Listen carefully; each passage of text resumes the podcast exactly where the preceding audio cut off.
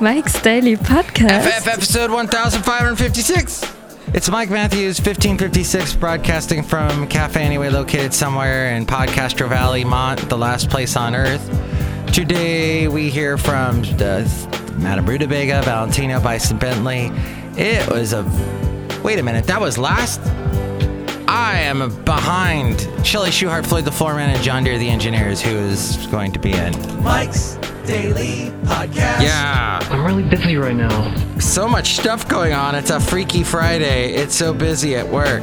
Mike's Daily Podcast. I just had a quick moment to step away and say, yay, yay, it's Friday. And what can I say? We got a weekend ahead of us where we're going to hopefully get some R&R or, or some other kind of are You with me? Did that make any sense? No. Mike's Daily Podcast. Disregard his logic. I'm a little out of it today. But that's okay because you're Mike's listening to the show. Daily I had the Podcast. interesting experience yeah. of giving my dog Basil the Boxer a brand new toy, and I forgot that he loves getting new toys. And that's what he he was jumping up and down playing with his toy. That's an interesting thing I know. He wanted to hear about. And that's about it. Let's see. Stock market was crap again yesterday. Look who walked in. Hello, my God, this is Shelly Stuart, gift shop supervisor, Fifty Shades of Whatever is coming out today. Yeah. They made another one of those. It's like a soft porn type thing. I don't know. I didn't read the books. I don't read. I'm a well not read person. Look who else walked in. Oh, Mike, this is Floyd the Floorman. And this is John Deere, the engineer. You seem to be lacking your usual observational skills. Mhm. Yeah, I am. But that's gonna happen once in a blue. Ah, moon. We didn't even find a f- wonderful podcast picture that's gonna be coming up in just a moment because it's it's Friday and it's kind of the day where you just let everything fall apart. What I have found And here's today's podcast picture. is wearing a Guitar Hero t-shirt. It, it re- restricts me. I'm wearing a Guitar Hero t-shirt and I'm not sure why. But does anybody remember that game? It was huge. It was the biggest thing. Everybody was, "Oh, I can't wait to play Eye of the Tiger for the 20 billionth time." And I loved it the the the, the enthusiasm about music. But then it just oh it it got it got old and it went away. And now when I wear this shirt it's like a form of irony but who really knows what that word means anymore? I tried I I referenced that song ironic with some people at work and they looked at me like you have no what are you saying?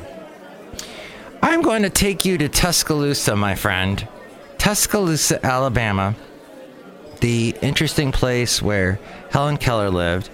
I had the opportunity to go there about almost 10 years ago, I would say. I was with my then wife and we went there. It was freaking cold. And we actually went out there because we were going to get a dog, a little a Boston Terrier. We didn't have a dog yet. We didn't have the wonderful Basil the Boxer yet. We didn't get Basil till we got back to California and we drove all the way down to Fresno to get him. But there was this bookstore. I'm going to, on the fly, try and find the name of it. It was in Tuscaloosa. I think it's still there. And it had this interior, the, the inside of this place was so cool. Very, um, kind of like British, Britishy. And it's called the Fought. Maybe it was the oh University of Al. No, but Show Enough Comics. This, these are the kind of bookstores they have. Barnes and Noble. Oh, it was an interesting one. I was it Barnes stuff? Oh, they have this thing in the South called Books a Million, which is like Barnes and Noble, and they got these little cute little coffee places in there, and I used to love that. Mm. But oh well, I can't find the name of it. But yeah, so I will I will put it in the podcast picture itself, the name of this place. But the it was just cool, and there you are in the middle of Alabama. Um, why are why are we bashing Nancy Pelosi so much? I know she's she's become sort of the figurehead of Democrats, and so people on the right have to bash her. But come on, that she's been a politician forever and dealt with all kinds of stuff. More stuff that talk politics have no idea that they would not be able to deal with. He's she's.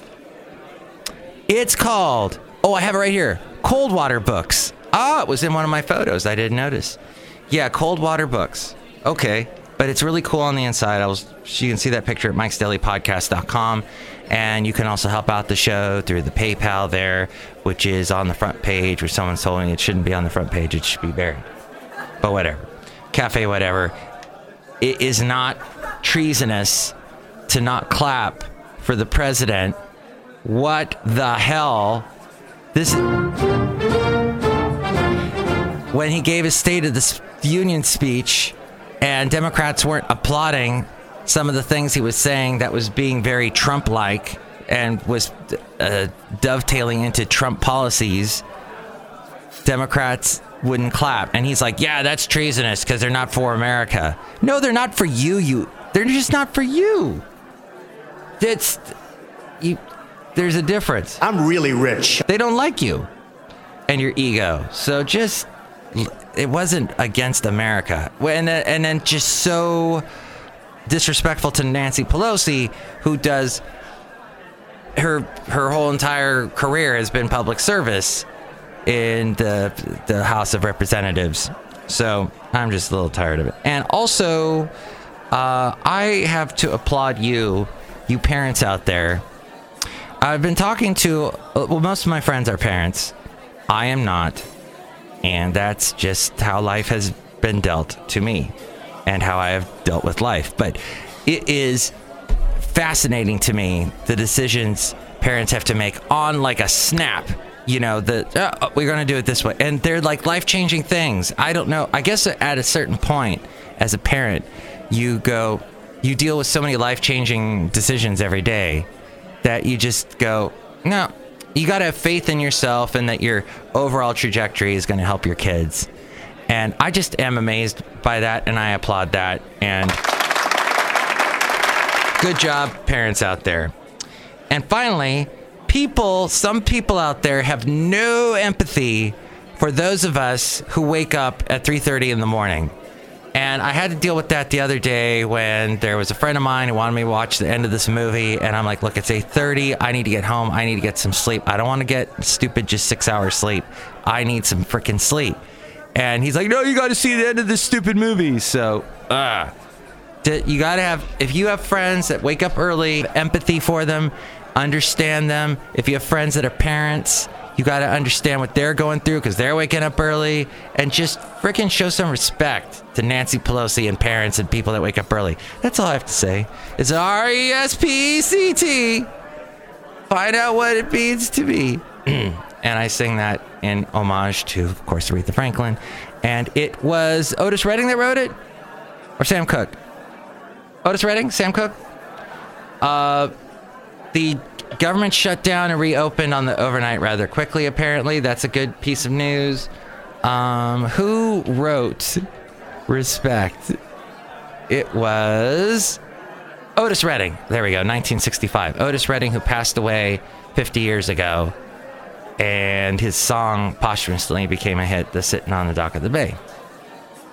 There was a message in the bottle found in Florida 30 years later. Was dropped into the Atlantic by, a, by school kids in Scotland. What? More than 30 years ago? And washed ashore near uh, Key Largo. Ah, fascinating. During Hurricane Irma, it washed up. That's a cool story.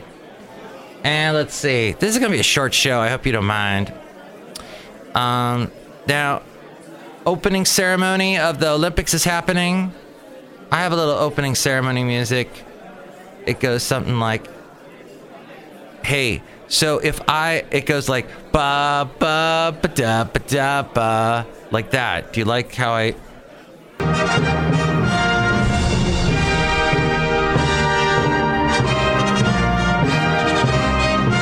Yes. So that's that.